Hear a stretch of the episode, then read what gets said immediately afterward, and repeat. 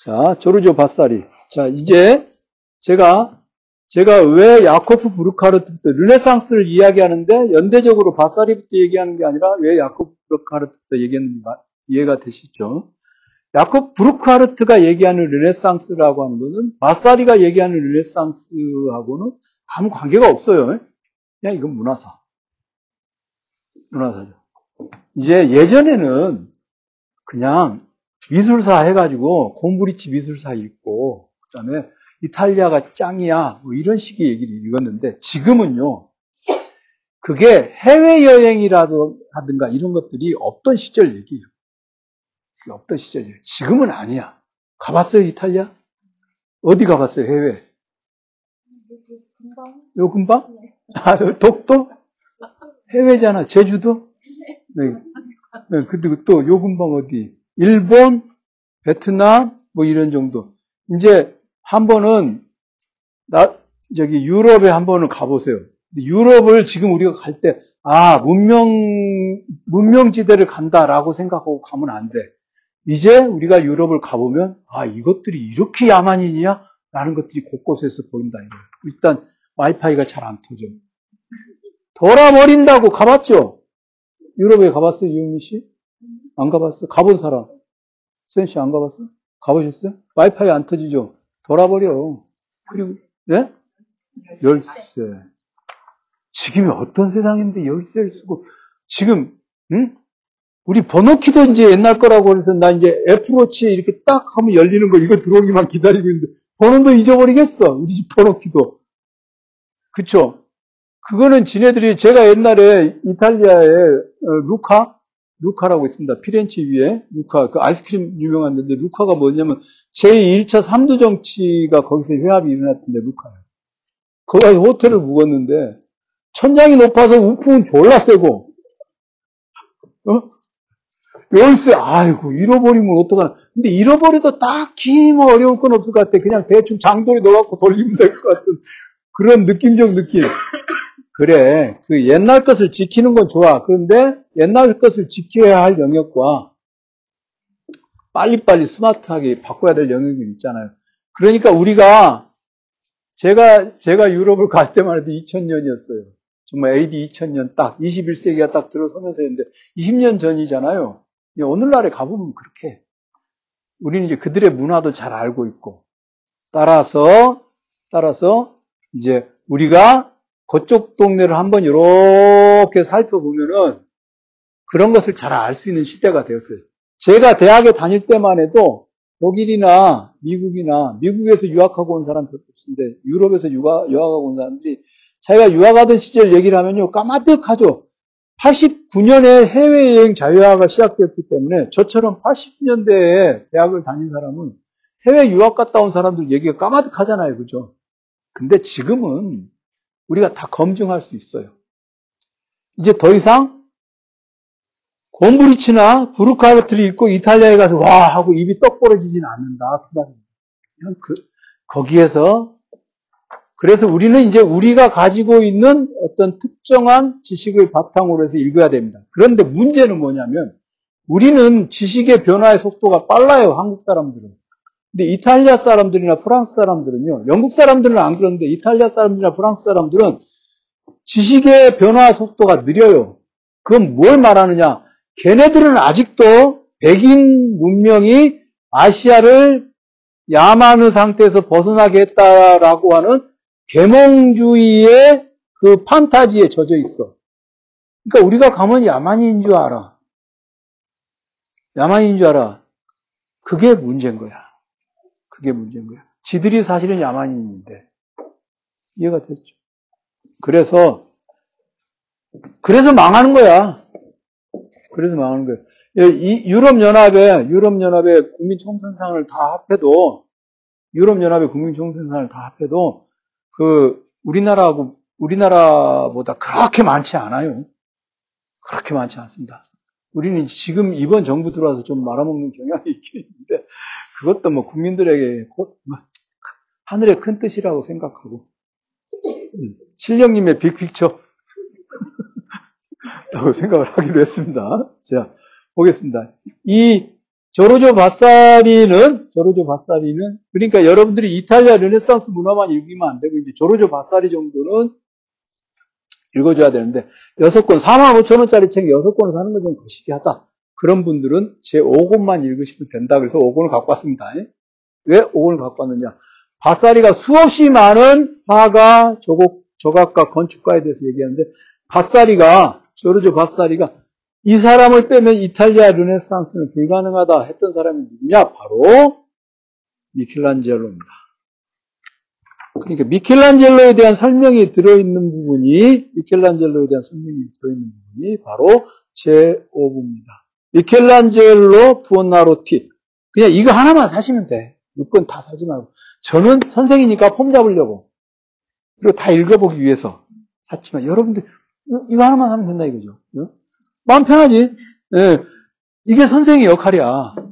이게 선생이 여러분들은 마음 편하게 그러나 약간은 압박을 줘가면서 그래도 이거 정도는 사줘야 되지 않겠나 하는 거예요.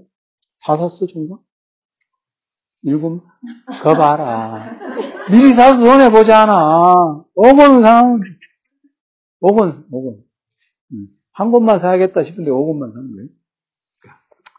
저는 아 저는 인터넷 서점에서 이거 봐요. 아, 이거 분명히 사서 읽으면 쓰레기라는 것이 판명이 날 텐데 하는 것을 사서 읽습니다. 왜냐? 사람들에게 쓰레기임을 알려주기 위해서 서평가잖아. 어쩔 수 없이 한다 이거야. 그게 나의 운명이지 뭐. 파워포인트 강사면 그렇게 할 수 있겠어? 자, 5권만 사면 됩니다. 이탈리아 르네상스 바사리의 미, 르네상스 미술가 평전을 산다 그러면 5권만 사면 된다. 5권에 5권에 미켈란젤로 무오나르티가 있다. 뜻밖에도 당대 사람입니다. 같은 시대의 사람이에요. 그러니까 바사리하고 미켈란젤로하고 다빈치하고 다 같은 시대 사람이에요. 당대 사람의 평가가 게다가 바사리 자신도 예술가이기도 했죠. 그러니까 당대 사람의 평가가 가장 좋다고 말할 수는 없지만 그래도 후대 사람들에 의해서 부풀려지고 뭐 이렇게 된 것을 감안한다면 바사리의 평가가 정확하다고 할 수 있죠. 뜻밖에도 다빈치가 어, 높은 점수 받지 못했습니다. 미켈란젤로입니다. 미켈란젤로. 바사리에 대해서 이제 잠깐 미켈란젤로에 대해서 얘기한 것을 잠깐 한번 읽어드리겠습니다. 이 정도면 아, 이 정도면 그냥 그냥 이, 이 바사리 이런 사람들은요 그 사람을 깔 때는 심하게 깔고 심하게 심하게 까고 음, 심하게 까는데 미켈란젤로를 제외하고 모두 깝니다. 모두 까기 인형이에요. 그러니까 어, 뭐라고 말할 수 있냐면 그냥 미켈란젤로를 위해서 다른 사람들을 썼다 이렇게 말할 수 있을 정도. 미켈란젤로에 대해서는요, 한 마디도 까는 말이 없어. 이럴 수가 있어? 그러니까, 특히 여기서, 누구더라? 오곤에서 살비아틴가? 우리가 잘 알지 못하는 있는데, 걔는 거의, 우리가 그런 표현 써요. 가루가 되도록 까요. 어, 진짜, 이래도 되나? 뭐, 뭐, 사, 죽은 자 명예훼손 뭐 그런 거 있던데, 살아있는 자라고 해서 이렇게까지, 이렇게, 지가 뭔데? 지가 뭔데 이렇게 까? 막 이런 생각이 들 정도로, 응? 그렇게, 그 살비아트였을 거예요. 제가 잠깐만요. 그, 아, 그, 저기, 저기, 저기, 뭐지, 좀 표시해 놓을 거예요. 우선 미켈란젤로 어, 미켈란젤로를 얼마나 얼마나 그 찬양하는지 한번 들어보겠습니다. 한 번 더. 저 유명한 지오토와 그의 후계자들에게 계몽된 근면하면서 뛰어난 예술가들은 행운의 별과 조화된 성품을 가지고 자신들의 재능을 세상에 보여주고자 탁월한 예술로서 예지라고 부르는 최고의 인식에 더욱더 접근하려고 위대한 자연을 모방하고자 무한한 노력을 경주했으나 모두가 호사였다. 지금 이렇게 미켈란젤로를 찬양하기 위해서 앞에 조토 이런 애들을 한번 살짝 깠습니다. 그 무렵 인자한 하늘의 아, 버지신 하느님은 눈길을 지상으로 돌리시어 예술가들의 이런 헛된 노력과 성과 없는 용기, 주제 넘은 자부심으로 어둠에서 빛으로보다는 더욱더 진리에서 멀어져 가는 것을 인식하시고 이러한 그릇됨에서 우리를 구원하시려고 만능의 넋을 지닌 한 사람을 지상에 내려 보내기로 하셨다. 느낌 오죠? 그 예수급이야, 예수급이야. 그러니까 미켈란젤로 예수, 지저스 같은 분위기로. 그는 사람 이름도 안 나와. 앞에는 지었대 그랬는데 각 분야의 예술과 학예에 뛰어났으며 지금부터 각 분야의 예술과 학예에 뛰어났으며 그의 작품만이 회화에서 선과 윤곽과 명암의 표현을 잘 구사하여 부조성을 부여하면서 부조성이 이제 이게 부조 들, 들어가고 나온 완전성을 보여주었다. 조각에서도 정확한 판단력으로 제작했으며 건축술에서는 비례가 균형 잡히고 장식이 풍부한 생활하기에 쾌적하고 깨끗한 건물을 제작했다. 그 밖에도 신은 그에게 진정한 생활 철학과 아름다운 시를 짓는 재능을 부여했고 누구나 그를 인간 생활과 작품 활동을 물론 입이 더러진다 진짜 성품을 고귀한 모든 행동에서 훌륭한 몸을 칭송했으며 그를 땅의 사람으로 알기보다 하늘이 낸 사람으로 여겼다. 그를 회화 조각 및 전 건축에서 예술가 실제에 너무나 독자적이었으므로 토스카나 지방의 친제들은 그를 이탈리아에서 누구보다도 모든 분야의 예술에 뛰어나고 부지런하고 뛰어난 사람을 여겼는데 신은 그에게 조국으로서는 어느 도시보다도 아름다운 피렌체 시를 맡김으로써 그로 하여금 이 도시를 가장 완벽한 기회로 장식하도록 했다. 그리하여 1474년에 카센티노에서 숙명과 행운의 별 아래서 고귀하고 유독한 분과 매우 유서 깊은 카노사 백작의 우선이 로도비코 디 네날도 보나르티 시모네 사이에 아들이 태어났다. 아직 이름 안 나왔어. 한 페이지를 다 읽더라도 이름이 안 나옵니다. 이럴 수가 있나. 너무 한다. 너무해. 3월 6일 일요일 밤 8시 경이었다. 당시 그의 아버지 로도비코는 그 옛날 성 프란체스코가 성은을 받은 아래쪽 교구에서 거는 베르니아 동상 근처의 카우시와 카프레스의 루치안파스에다 그에 붙이는 태어난 아기가 어딘가 초자연적이고 초인적인 것을 느꼈으며 이름을 미켈란젤로라고 지었다. 좋은 건 단어. 그러니까 한 인간에 의해서 이보다 더 찬양할 수 없다 싶을 정도로 찬양을 합니다. 미켈란젤로. 미켈란젤로를 위해서 이 모든 작품 글을 썼다고 해도 과언이 아닐 정도로. 5권을 사면 됩니다. 요걸, 지금 제가 읽어드린 부분을 누리기 위해서라도 내가 누군가에게 엄청나게 압을 하고 싶다. 그럼 이것을 베끼면 되겠습니다. 아시겠죠? 네. 근데, 바사리에 이거는 그냥 이 사람이 미켈란젤로를 찬양하기 위해 썼다. 이거는 약간의 과장을 있지만 사실인데 그것만이 전부는 아니고 이 사람이 이렇게 많은 분량을 거쳐서 당대 미술가들에 대해서 쓴 것은 뭐냐면 자신이 본 것 또는 들은 것 조각과 회화와 건축에 있어서 그 당시에 그 당시에 탁월한 기법을 하나의 모형을 제시하고 그 모형에 못 미치는 자들도 서술함으로써 당대의 당대의 예술의 현주소를 서술하고자 쓴 것입니다. 거기 보십시오. 그 1950, 1550년에 초판이 나왔고 그 다음에 1568년에 개정판이 나왔는데 거기 보면요. 레비테 데 피우 그런데 비테라고 하는 이탈리아 말이 생애입니다. 생애예요. 비테라고 하는 이탈리아 말은 생애라는 뜻입니다. 생애. 제목은 이탈리아 미술과 르네 이탈리아 아니 르네상스 미술과 평전 그렇게 되어 있는데 거기 이게 이게 이 책도 이탈리아 번을 가지고 한 건 아니에요. 이게 영어 영어 번으로 보면 영어판은 Lives of the most eminent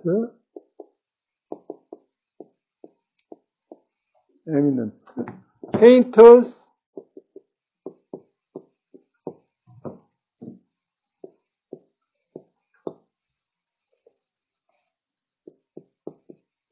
sculptures and architecture 이렇게 돼 있어요. architect.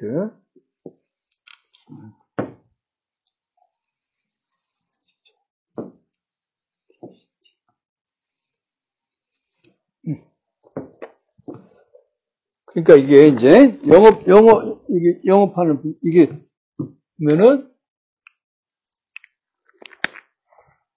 가장 에미넌트 탁월한 화가, 그쵸? 가장 탁월한 화가, 그 다음에 조각가, 그리고 건축가의 생애, 이렇게 돼 있는 거죠.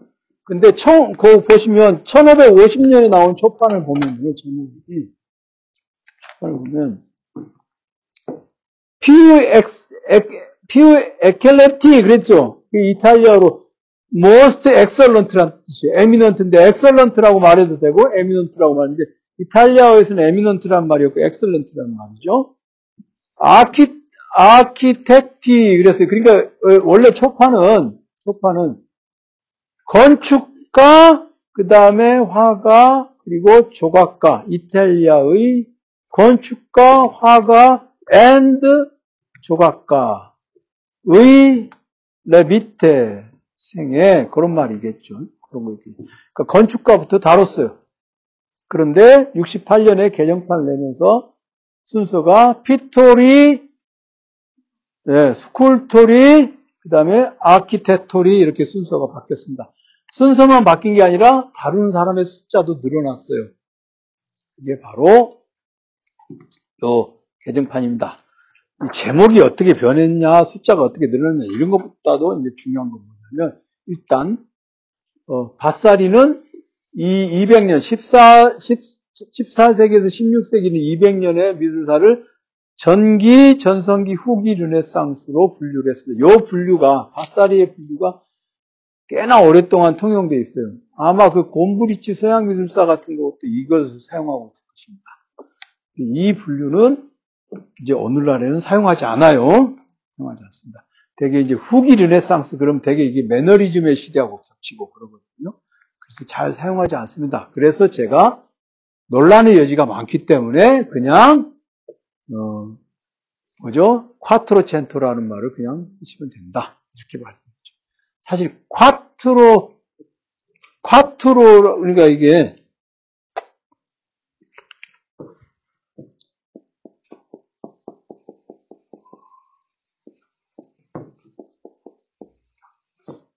우리가 이게, 이게, 이게, 이게 경음인, 경음인가요? 격음인가요? 경이에요? 격이에요? 네? 경. 예, 이게 격이죠. 우리말은 부, 뿌, 푸 이렇게 다 쓰잖아요. 근데 가령 이제 에스파뇰, 에스파냐어 같은 경우는 부하고 뿌만 쓰죠. 그리고 저 저기 뭐 앵글로 섹슨 계 언어들은 부하고 푸만 쓰죠. 한국 사람들은 그러니까 여기 풍, 풍요로운 이유가 이게. 못하는 욕이 없어.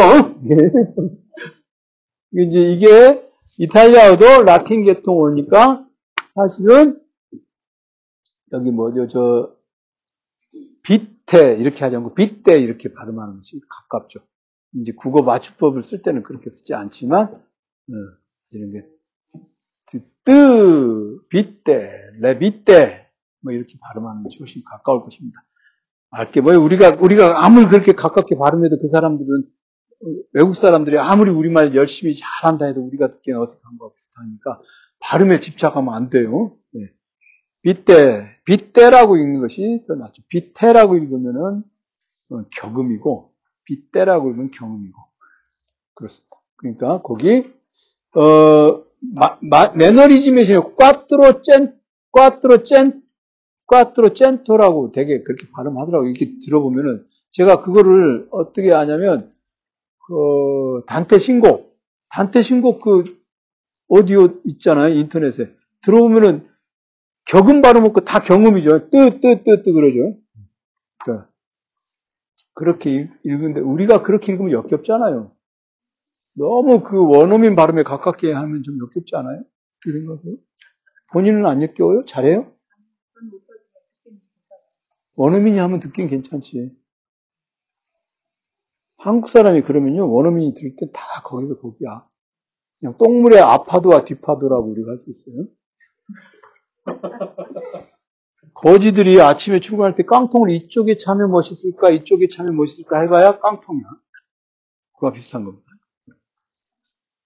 음.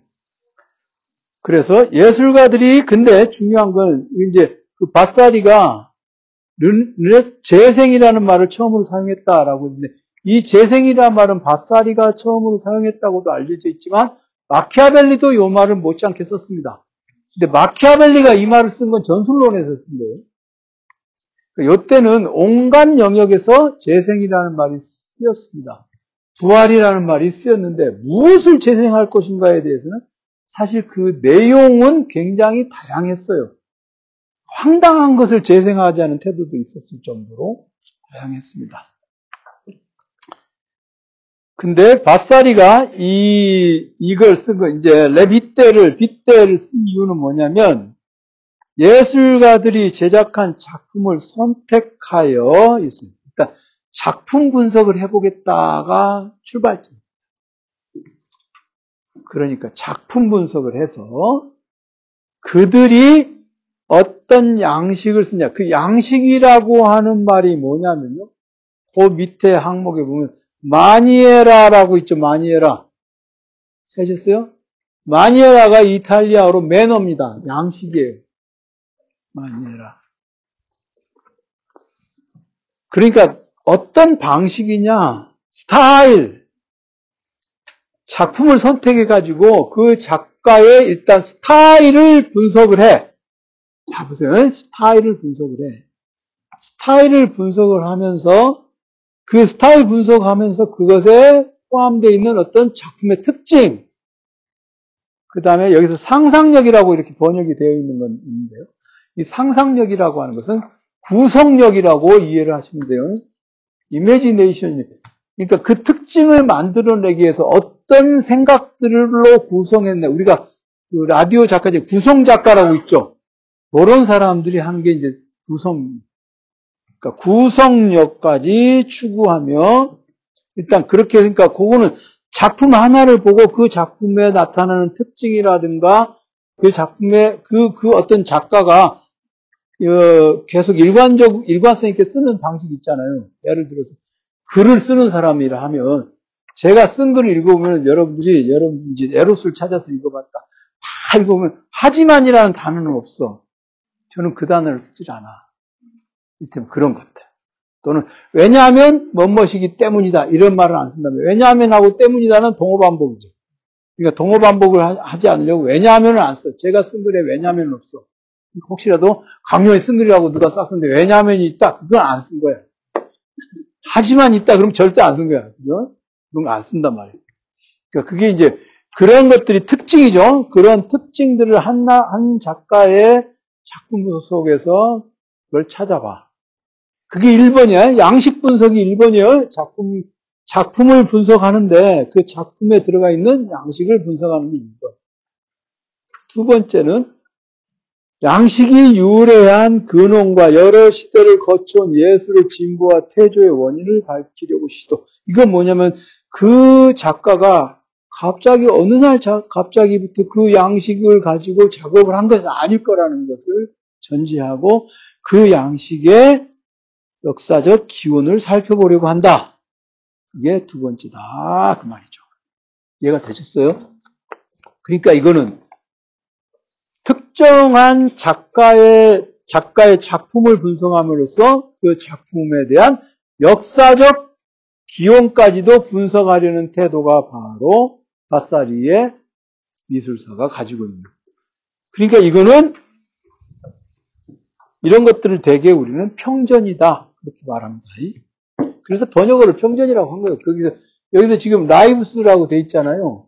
이게, 이게 우리나라 번역본이 르네상스 미술가 평전 이렇게 돼 있죠. 평전. 빗대란 말이죠. 이 빗대를 갖다가 지금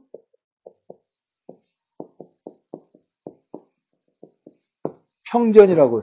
평전이라고 번역하는데 그럼 평전하고 전기하고는 어떻게 다르냐? 평전하고 전기는 어떻게 다르냐? 가령 어, 전기는 몇 년 몇 월 며칠 태어났다. 지금 바사리가 아까 제가 여러분들한테 읽었죠. 바사리가 미켈란젤로에 대해서 한 페이지에 걸쳐서 찬양을 했죠. 그게 평전이에요. 다른 애들은 개찹 아니고, 다른 애들은 일진도 아니고, 그냥, 말진이고, 근데 이 사람은 이러하다, 지금 여기 나온 것처럼, 이 사람의 일생에 대해서 쭉 이야기를 하되, 그 사람이 일생에서 특징적인 면모를 드러내 보이고, 그러니까 남김없이 일기를 쓰는 게 아니라, 특징적인 면모를 드러내 보이고 그것이 어떻게 해서 가능했는지에 대해서 연원을 추적해서 그걸 밝혀 보이면서 그 사람의 생애를 기술하면 형전이 되는 거고 몇 년 몇 월 몇 주민등록 까는 거지 이제. 주민등록 까가지고 막 이거 쭉 써놓고 끝! 그러면은 그것이 바로 그냥 전기. 그게 전기. 이해가 되셨죠? 음. 그러니까 평전은 평전은 그 평전을 쓴 사람이 어떤 관점을 취하느냐, 또는 인생에서, 그 사람의 인생에서 중요한 모멘텀, 즉, 계기를 이루는 사건이 무엇이냐에 따라서 평전은 굉장히 다양한 종류의 평전이 나올 수 있겠죠. 자서전은, 혹시 기회가 된다면 자선전 쓰실 생각 있어요? 네. 아직까지는. 아, 그거 봐. 그렇거든. 조심해야 돼요. 우리 인생이 길기 때문에 젊어서 흑역사 생산하면 일찍 죽으면 그만일 것 같지만 인생이 길기 때문에 흑역사를 다 자기가 치우고 가야 됩니다. 있잖아요. 로사리오인가? 그, 그, 이 시칠리아의 검사, 로, 로자리오인가? 로자리오, 어, 빨리 찾아봐. 예전에 90년대에 로자리오였거든? 로자리?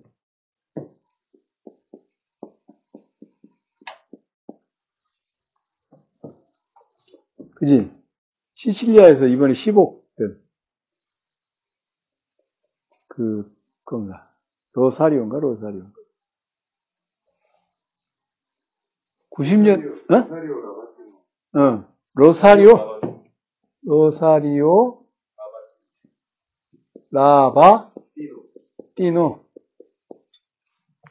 90 몇 년이죠? 97년인가? 66년인가?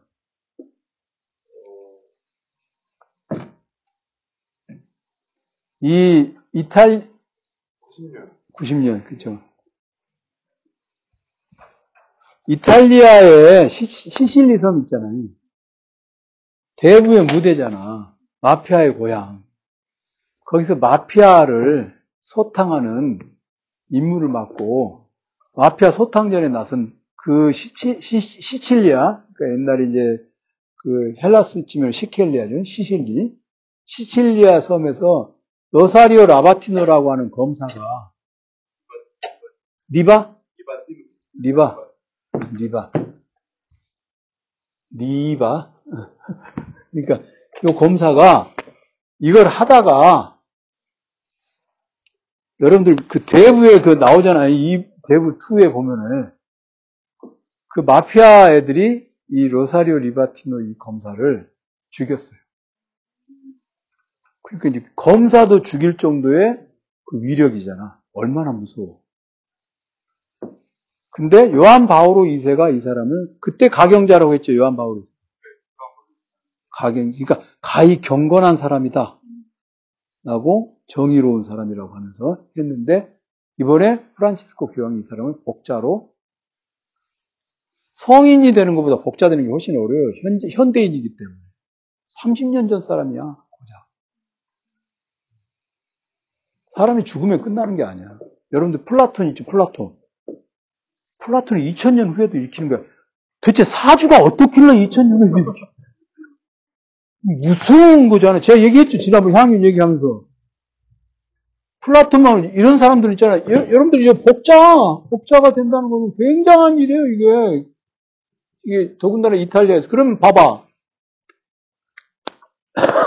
시칠리아 섬에서 로사리오 리바티노라는 사람이 자기네가 복자를 배출하면 이거는 이탈리아처럼 가톨릭 신앙이 엄청 독실한 지역에서는 이거는 이제 우리 시칠리아 섬에 복자가 났는데 마피아가 있다고 사람들이 가만 안 있어. 마피아 보면 다 죽여, 이제.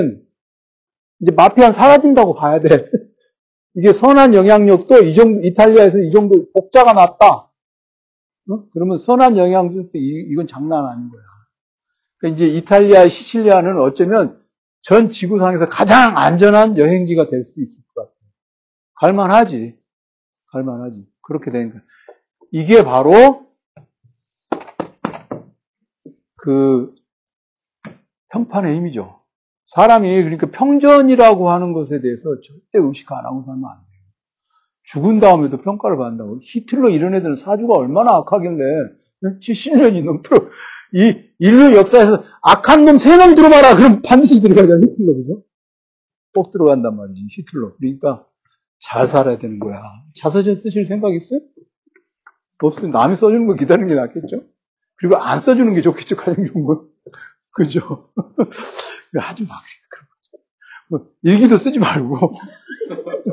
혹시라도, 그, 뭐야, 클라우드 서비스 터져가지고, 추출되면, 글로벌 평생학교 수업 진짜 족같다, 뭐 이런 쓰지 마. 그리고 나한테 들어보면 알게 되면 어떡할 거야.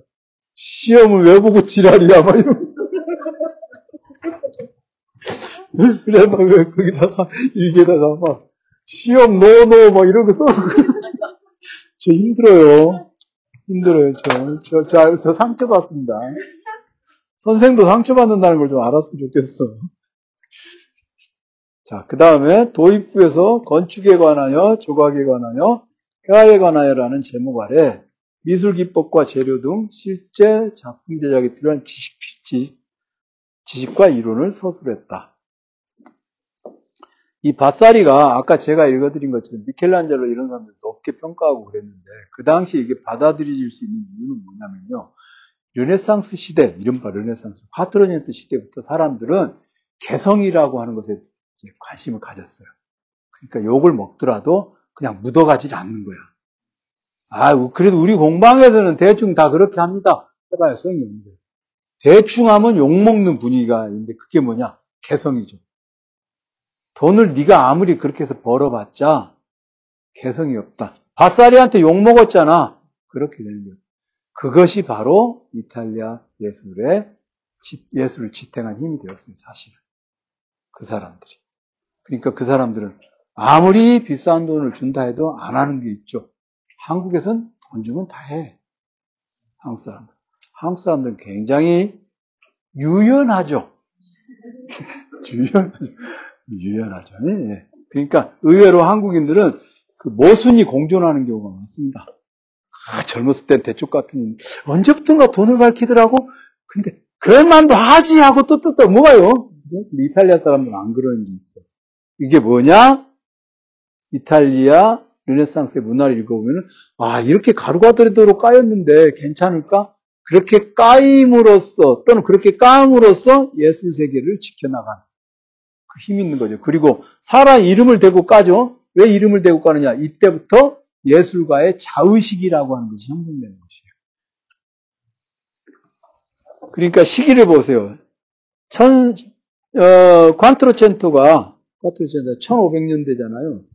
1592년 임진왜란입니다. 생각해요. 1592년 임진왜란 무렵 우리나라 이런 정도의 예술 없었죠. 왜? 개인의 개성이라는 것은 전혀 없었기 때문에. 그냥 도화서에서 왕이 행차하는 거나 그리던 때예요. 그죠?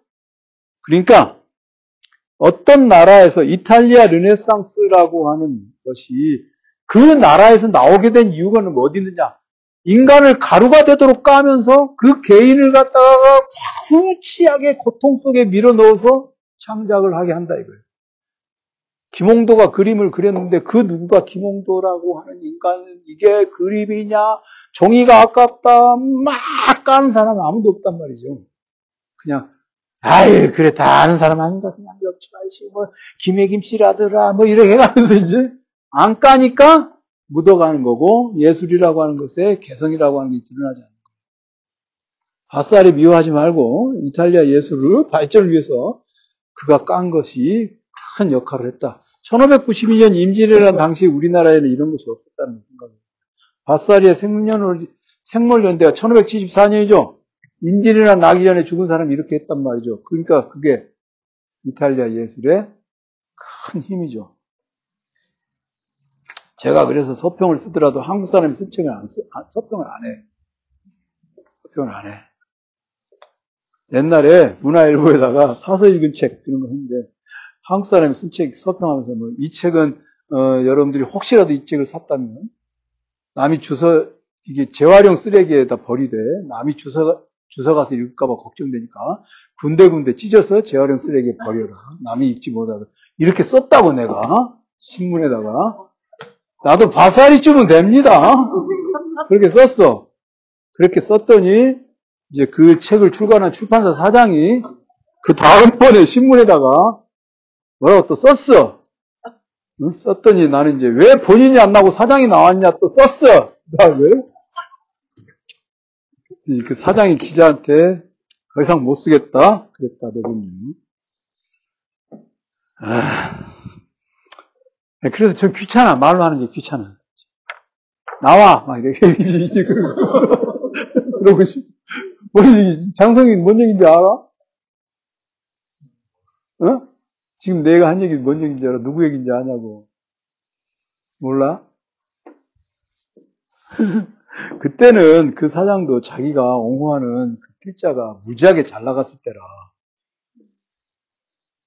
자기가 이렇게 나서면 그럴 줄 알았겠지.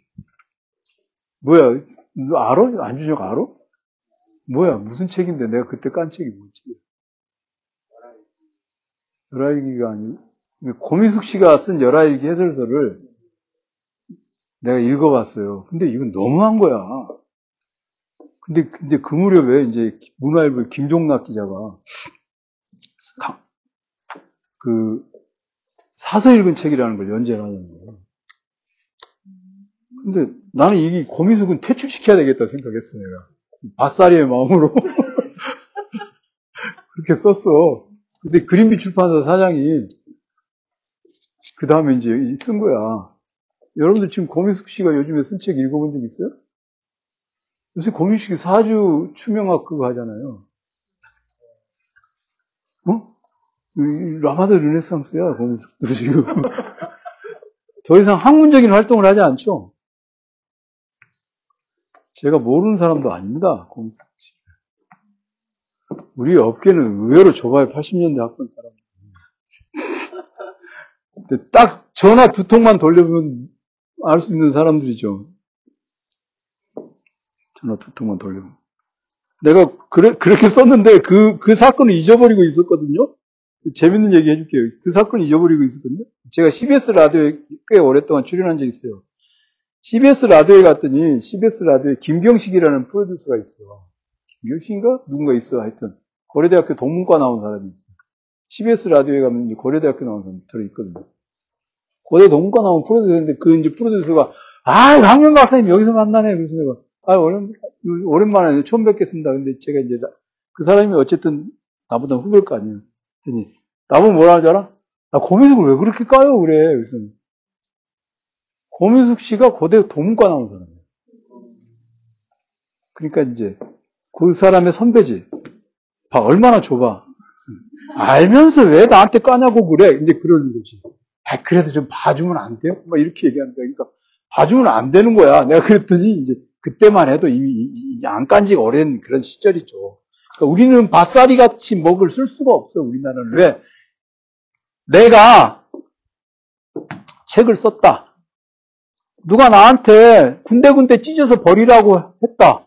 그러면 나는 네 너는 나한테 군데군데 찢어서 버리라고 했을지언정 나는 내 책에 대해서 이것은 자부심이 있다라고 자기의 individuality를 딱 대놓고 내세울 만한 사람이 아무도 없는 거야. 처음부터 끝까지 자기가 그 책에 대해서 그래 한번 붙어보자.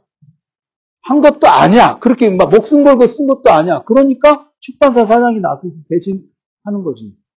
만약에 누군가가 나한테 너 철학고정강인가 이 책이 이게 책이냐 어, 종이가 아깝다 좀 얇은 책으로 해서 휴지를 쓸 수 있게 했어야 된다 막 이렇게 썼어 봐 그럼 내가 나서서 나와라 이 개새끼야 응? 자해 공갈단처럼 나가는 거지, 나는. 나도 거기다 내가 이 철학 고정광이로 말할 것 같으면 네가 무식해서 이해를 못하는 모양인데 하고 내가 이빨 써주겠다 이거야. 근데 그렇게도 못할 책을 왜 쓰냐고. 그건 뭐냐? 각각의 개인이 가지고 있는 개체적인 완결성에 대한 자신이 없기 때문에 그러는 거예요. 그죠? 그 개체적인 완결성을 추구한 사람들이 누구냐? 바로 파트로첸토 시기의 화가들이고 조곡가들이고 그다음에 건축가들인 거예요. 그걸 드러내 보여준 거야 바사리가. 그러니까 너는 너의 개성이 뚜렷하지 않아. 가루가 되도록 까주겠어. 개성이 뚜렷한 분 미켈란젤로 하고 다시 이 새끼는 개성이 뚜렷하지 않아. 또 가루가 되도록 까주고 그렇게 한 것이라. 그러니까 바사리가 남을 심하게 욕했다고 말하기 전에 왜 욕했느냐? 개성이 부족하다. 그러니까 이탈리아 남자들은 응? 그런 색깔의 옷을 입고 다니니까 뭐라고 하면은 아니 내가 좋다는데 네가 왜 지랄이야 하면서 입는 거야. 근데 우리나라 사람은 죄다 무채색을 입잖아. 그러니까 미국 놈들도 미국 남자들은요. 제가 예전에 미국 회사 갔는데 저는 여러분들 저 옷 입고 다니는 거 봐서 알겠지만 빨간 옷도 잘 입고 그러잖아요. 미국 남자들은 미국에서 남자들은요. 미국에서 남자들은 무채색 이해의 셔츠의 색을 입으면요. 게이라고 오해를 받습니다. 게이가 아닌 것을 평생 증명하기 위해서 노력하는 게 미국 남자들이야. 왜 웃어? 윤정 씨, 왜 웃어? 어? 많이 웃기다고? 게이가 아님을 증명하기 위해서 평생 노력하는 거? 그게 왜 웃겨? 그들의 고통을 이렇게. 아니, 왜 내가, 저는요, 저는 대학교 다닐 때도 노란색 셔츠 학교 가고 그랬어요. 그때, 그러면 학교 가면 80년대 중반에, 86년에 노란색 셔츠 입고 가봐. 아, 저 새끼 철학과지? 그러면 넘어가지. 기계공학과 학생은 그렇게 못 다녀. 공대 학생들은 그래서 체크무늬 옷만 입는 거야. 그렇게. 근데 그 사람들은 제가 이제 미국에 LA에서 일하러 갔는데 라팔마 라팔마 지역에 한국인들 많이 살잖아. 어? 갔는데 아 우리는 얄라브리한 검은 셔츠 비울빈 셔츠라고 그러죠. 필리핀을 옛날 사람들 비울빈이라고 그러고 우리는 비울빈 셔츠 입지 이렇게 화타야 뭐 이런 분위기로 이렇게 LA 아니야 LA LA 아니야. 어? 그래가지고 막 그때 이제 그 토, 토다이? 그 스시집? 토다이가 그때 이제 막 미국에서 2000년대 시작할 무렵에 있었다면 한국이. 딱 가서 우리가 토다이를 머리도 길었겠다 말이지.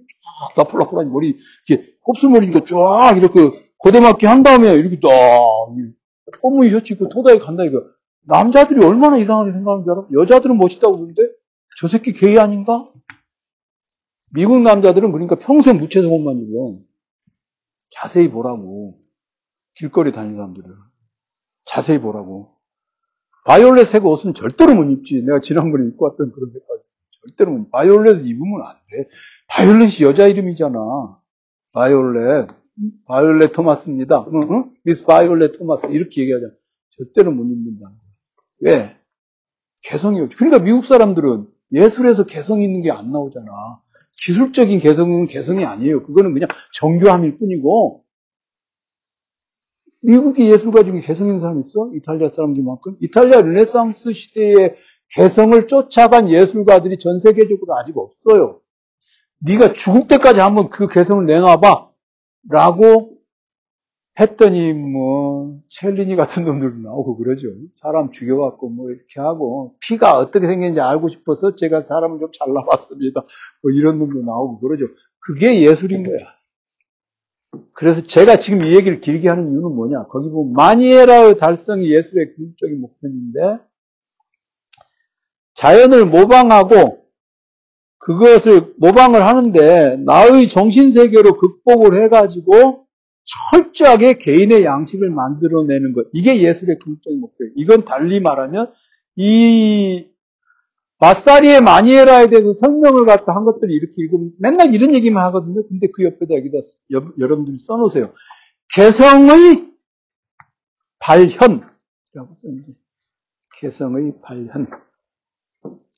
근데 그 개성을 발현하고 싶으면 자기가 뭔가를 작품의 모티브를 선택을 해야 되잖아요. 나는 폭포가 폭포를 보고 나는 내 성질에 좀 맞는 것 같아. 폭포 그림이 뭘 선택해야겠죠. 그래서 그 밑에 셀렉티오라는 것이 이제 선택하는 거예요. 그거는 뭐냐 모티프를 선택하는 것을 말합니다. 목표는 뭐냐면 나의 개성을 가장 잘 드러내는 것. 이게 이제 마니에라 달성의 목표인데 그러려면 자연에서 모티브를 얻어야 되잖아요. 그게 선택. 그 다음에 갖고 와갖고 대충 뭉게뭉게 해놓으면 안 되겠죠? 그 다음에 나오는 디세뇨. 디세뇨는요, 그냥 드로잉 또는 스케치, 근데 거기에 설명이 많이 돼 있죠. 그냥 완벽한 기술, 그렇게 얘기하시면 돼요.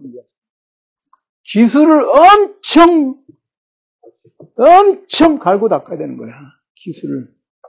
기술을 엄청 갈고 닦아야 되는 거야. 그게 디세뉴예요. 그냥, 그냥 디자인이라는 말이에요. 그러니까. 목표는 마니에라의 달성. 근데 마니에라는 뭐냐? 각각의 개인이 가지고 있는 놀라운 개성. 나만의 개성을 성취해 보이는 거예요. 근데 그렇게 하려면 어떻게 되냐? 자연으로부터 모티브를 따와서 그걸 갖다가 놀라운 기술을 가지고 그것을 연마해 가야 된다 이거예요. 몸이 상한 한이 있더라도 몸이 상해. 이게 공부로 공부로 말하면 뭐냐? 그 사람만의 고유한 학문 세계를 구축을 하는 것이 maniera겠죠. 그러려면 어떻게 해야 돼? 기존의 고전 텍스트를 읽어야지.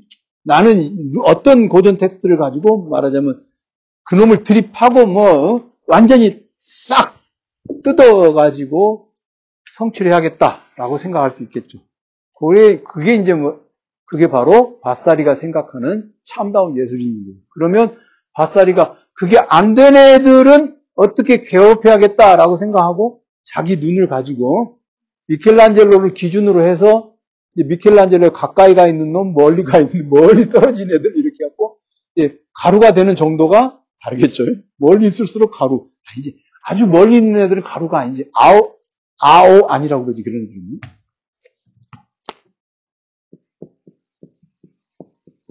아오 아니 뭐예요? out of 안중. Out of Africa가 아니라 out of 안중. 아웃. 이걸 모른다고? Out of 안중? 아오안. 괜찮은 말이죠? 네, out of 안중. 그러니까 이게, 이게 써야 되는, 그러니까, 에로스를 찾아서 이렇게 책을 쓸 때 저는, 저는 어떤 마음을 쓰겠어요? 그래. 어떤 놈이 이걸 읽고, 한번 내가 누구 왕년에 깠듯이 한번 까봐라. 그런 생각을 갖고 있지. 도발을 했다. 그러면 이제 그때는 우리는 바로 쌍칼이야. 어? 바로 쌍칼이야. 모든 경우의 수에 대비해서 쓰지. 모든 경우의 수에 대비해서 쓰죠. 정말로 그래요. 저는 글 책 쓸 때 안 쓰, 안 썼으면 안 썼지, 썼다. 그러면 모든 경우의 비판에 대비해서 씁니다. 그러니까 이 책을 읽고 이해하는 인간이 하나도 없더라도 어떤 종류의 비판이라도 대비할 수 있도록 완벽하게 공격과 수비를 맞춰서 씁니다. 그러니까 이제 그놈이 가령 에로스를 찾아서 뭐 쓸데없는 뭐 지식이 들어서 현합적으로 썼다. 그런데 그때 이제 이렇게 하면 아 현합적이죠. 그러니 제대로 못 읽으셨겠죠라고 이제 상대를 매기면서 음, 이 책의 제목, 이 책의 그 말하자면 챕터 제목은 무슨 의미를 가지고 계시는지는 아는지 모르겠네. 님이 막 해가면서 이제 너 너 너 너 아오 아오 아니야 막 이러면서 이제 막 쓰는 거야. 그런 준비를 하고 책을 썼다 이거야. 그렇게 하라는 거야. 바사리가. 그렇게 하라는 거야. 그렇게 하라는 거야. 그러니까 그렇게 하면 당신은 미켈란젤로가 될 수 있다. 근데 안 되잖아. 그럼 어떻게 해요? 밑에 애들은. 그러니까 이탈리아 사람들은, 이탈리아 사람들은 적당히, 적당히 중간층, 이탈리아도 중, 적당히 중간층이 없는 거야. 영화도 그러죠. 한때 전성기였는데 지금 이탈리아 영화 완전 망했잖아. 거의, 거의라는 말은 망했다는 뜻이죠. 왜냐면 최상위의 천재들만 찬양하니까 밑에 애들은 찬양하지 않아. 밑에 애들은 다른 나라에 가면 그러니까 예를 들면은 프랑스나 이런 데 가면 정말 먹고 살, 독일 가면 천재 소리 들을 애들이 이탈리아에서는 그냥 막, 아, 난 저, 저, 아아, 아아, 아니야, 막 이러면서 근데 우리나라 사람이 이탈리아 사람은 좀 비슷하거든요. 우리나라도 그런단 말이죠. 아까 내가 얘기도 했지만, 우리나라 사람들은, 예를 들면, 10명 있어. 여러분, 이거 잘 봐야 돼. 여러분들이 이거 고통스러워하면 안 되는데, 가령, 어, 한국 예술, 예술 종합 한해종에 10명이 들어갔다 이거야. 10명이 되는데 그 중에 한두명 정도는 진짜 얘네들 탁월한 천재 애들이야. 근데 나머지 한 밑에 두명 말고 그 다음에 이게 여섯 명 있을 거 아니에요. 이 여섯 명이라 해도 보통 애들은 아니거든요. 근데 이 여섯 명이 이 두 명처럼 안 되잖아. 이건 여러분들 있잖아. 이건 아주 여기에 그냥 이렇게 여기 있어요. 여기 빨간 선이 있어요. 다가오지 마시오라는 선이 있어. 아니 이 레벨 감이 있어. 다가오지 마시오라는 선이 있다고. 그러면 얘네들은 이 선을 못 넘어가. 요 여섯 명들 그냥 두 명이 두 명이 작업을 갖다가 여섯 시간씩 한다더라. 그럼 난 60시간을 해야지 한다고 해서 넘어갈 수 있는 게 아니야. 사주라니까. 있어. 근데 이, 이 여섯 명이 두 명처럼 안 되니까 좌절을 하고 인생을 막장으로 산단 말이야. 차라리 얘 두 명을 안 봤으면 이 사람들은 어떻게 했어요? 중상층의 삶을 멘탈로서 살아가고 있는데 이렇게 가니까 이 두 명밖에 못한 거예요. 이 두 명은 어차피 안 된다잖아요. 근데 한해종 나왔다는 간판을 가지고 쓸어서 먹고 살아. 이 두 명은 예술가의 자의식은 뿜뿜한데 예술가는 못 돼. 그러니까 그 자기의 기대와 현 능력 사이의 그 괴리 속에서 파괴되는 거지. 펜탄이라는 거야. 왜 그러느냐? 철학과도요. 여러분들 철학과 대학원에 10명이 오지 않습니까? 요새는 아무도 안 와. 근데 옛날에 이제 80년대 말, 90년대 10명 오지 않습니까? 두 명, 똑같은 이 구조가 있어요. 여러분들 철학은 헛소리만 하는 것 같죠? 대학원에 가서 전문적인 영역으로 들어가지 않습니까? 그럼 이건 넘사벽의 능력이 요구합니다. 읽어야 될 텍스트가 장난 아니야. 읽어야 될 텍스트가. 플라톤 전집, 여러분들 저 향연 읽어봤죠? 읽다 말았죠? 예, 네, 읽다 말았죠? 국가는 그것의 세 배예요. 그죠? 헤겔 전집이 주어캄프에서는 문고판으로 20권인데 그거 보고 있으면 저걸 평생 읽기도 어려운데 저걸 평생 썼다고 생각해봐. 근데 그것만 읽는다고 답이 나오는 게 아니야. 그러니까 이게 최상급의 대가리를 굴리는 놈들이 여기 있다고. 여기 있어. 이 여섯 명은 어떻게 해? 안 된다니까 거기도 빨간 선이 있어요. 그래도 예술가들은 눈에 보이기라도 하지. 영화 작품 이런 거 만드는. 여기 점선으로 빨간 선이 있기 때문에 그 점선 사이로 갈려다가 대가리가 깨진단 말이야. 그래 돼 있어. 우리 지도 교수님 같은 경우, 우리 선생님 같은 경우는 이 학생들에게 논문은 언제 쓸 건가를 물어보지도 않아. 선생님이 물어봐야 선생님 저 언제 논문을 어, 가령 어? 김군 논문 김창수 씨죠. 김군 논문 언제 쓸 거야? 그럼 아 선생님 제가 지금 준비하고 있어요. 이렇게 할 거냐? 근데 선생님 제가 논문 요새 준비하고 있거든요. 이럴 수 없거든. 안 물어봤어. 이러면 어떡해? 안 물어봐 아예. 그럼 얘가 선생님 저 색소원형 3학기입니다. 그럼 알고 있네. 그 다음에 어쩌라고? 안 물어봐. 아무것도 안 물어봐. 그럼 이 사람들이 여기 있잖아. 어떡하겠어. 근데 이제 나는 여기 있잖아. 너 뭐하냐? 너 뭐하냐? 이렇게 바사리처럼 이제. 그러니까 애들이 어떻게 돼? 술 처먹는 거야. 근데 이제 여기 있는 애가 여기 있는 사람보다 선배다. 죽는 거지. 저주를 퍼붓지 마. 77학번 선배가, 내가 80학번이야. 77학번 선배가 나한테 저주 퍼붓다 막. 그렇게 되는 거지. 그게 개성을 강조하는 사회가 가져다 주는 형태야. 조그만 집단에서 살아보니까. 그러니까 한국 사회가 좀 이런 데가 있어.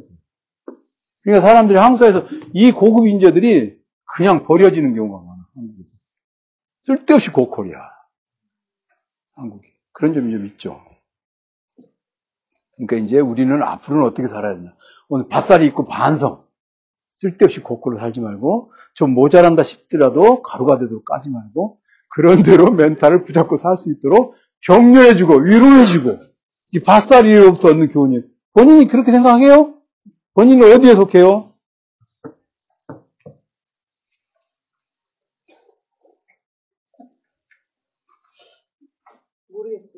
아, 모르겠다. 여기에 속하고 싶다는 거죠. 거기는 아니게 틀림없어요. 빨간 선 봤어요. 위에 있으면 안 보여요. 아래 있는 건 안 보이니까 여기서 봐야 돼. 보여. 빨간 선 봤어요. 틀림없어요.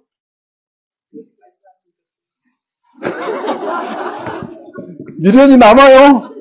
미련이 남아요. 아산만 공장 여기. 포승 넘어가자는데. 그런데 가면 그, 그 바닷가 연기가 좋아서 무당들이 저러 살아. 저만 한번 보세요. 여기서 가서. 틀림없이 빨간 선 봤다 그러면 바로 포기해야 됩니다. 아니 진짜로 그래. 진짜로 그래. 이거 포기 못해서 인간 망가진 경우 많이 봤어요. 그리고 사람이 사람이 있잖아요. 공부를 한때 잘할 수 있어. 근데 20년 동안 잘하기는 어려워. 근데 20년 동안 잘해야 돼. 어렵습니다. 20년 동안 공부를 잘하려면 인간이 미쳐야 된다고. 그거 어렵겠죠. 그러니까 허브람 씨 빨간선 봐야 돼. 보고 싶어요? 보고 싶지 않아요? 봤는데 막 안 보여요, 안 보여요. 네. 바사리가 왜, 왜 이런 얘기를 했는지에 대해서 이해를 하셔야 돼. 그리고 바사리의 어, 이, 르네상스 미술과 평전에 대해서 잘 얘기하지 않는 게 뭐냐면 바사리는 그 당시에 가장 중요하게 여겼던 개성에 대해서 얘기한다. 그런데 놀랍게도 이탈리아 르네상스의 문화를 쓴 그 야코프 브로카르트가 얘기한 이탈리아 르네상스의 특징은 뭐냐? 개인의 발견이라고 그래요. 그 개인의 발견이 뭐냐? 미친놈인지, 정신 나간 놈인지, 아니면 탁월한 놈인지 몰라도 어쨌든 각각의 개인이 가지고 있는 그 유니크한 점, 그것을 존중하기 시작했다. 그게 콰트로첸토의 시기 특징이라고 했죠. 우리는 개성을 발견했다기보다는 윗자리를 발견하려고 노력해. 윗사람이 되려고 노력하잖아. 그러니까 요건 약간, 어, 바사리를 읽거나, 바사리를 읽거나, 아니면, 어, 브루카르트를 읽거나, 그 읽을 때 초점은 개성의 발견에다 두고 읽으면 적당할 것 같습니다. 이해가 되셨습니까? 네, 그리고, 빨간 선을 봤다. 그래도 좌절하지 말고. 제가 오늘 강의 시작하면서 처음 드린 말씀이죠. 대한민국에서 대한민국 이 수원시 글로벌 평생학습관에 와서 수업 듣는 사람 정도면 전 세계 상위 10%에 들어간 사람들이에요. 내가 자신 있게 말할 수 있어. 전 세계 상위 10% 안에 들어갈 수 있습니다. 적어도 그런 정도 됩니다. 그리고 지금 수강 여기 11월 29일 날 그 특강하는 거 신청 가능하죠. 홈페이지가 홈페이지에 열려 있어요. 그러니까 이번에 전쟁이야. 경기 남부 지역 총 동원이야. 안 그러면 시설관리공단에 내가 까놓고 말하는데 시설관리공단 직원이 나한테 전혀 뜬금없고 맥락 없고 그냥 아 그런 맥락에서 막 이렇게 내가 보기에는 정말 형편없이 나를 무시하는 말인데 그 사람은 업무상 그런 얘기를 할 수 있어.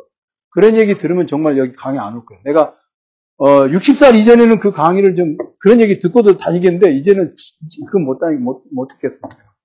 그래 안 그래? 난 이미 빨간선 보인다고 지금. 네 거기까지 하겠습니다. 다음 주에 다음 주에 보겠습니다. 다음 주에 꼭 첫째 시간에 나눠진 강의 자료 와야 돼요. 이거하고 에로스를 찾아서 하고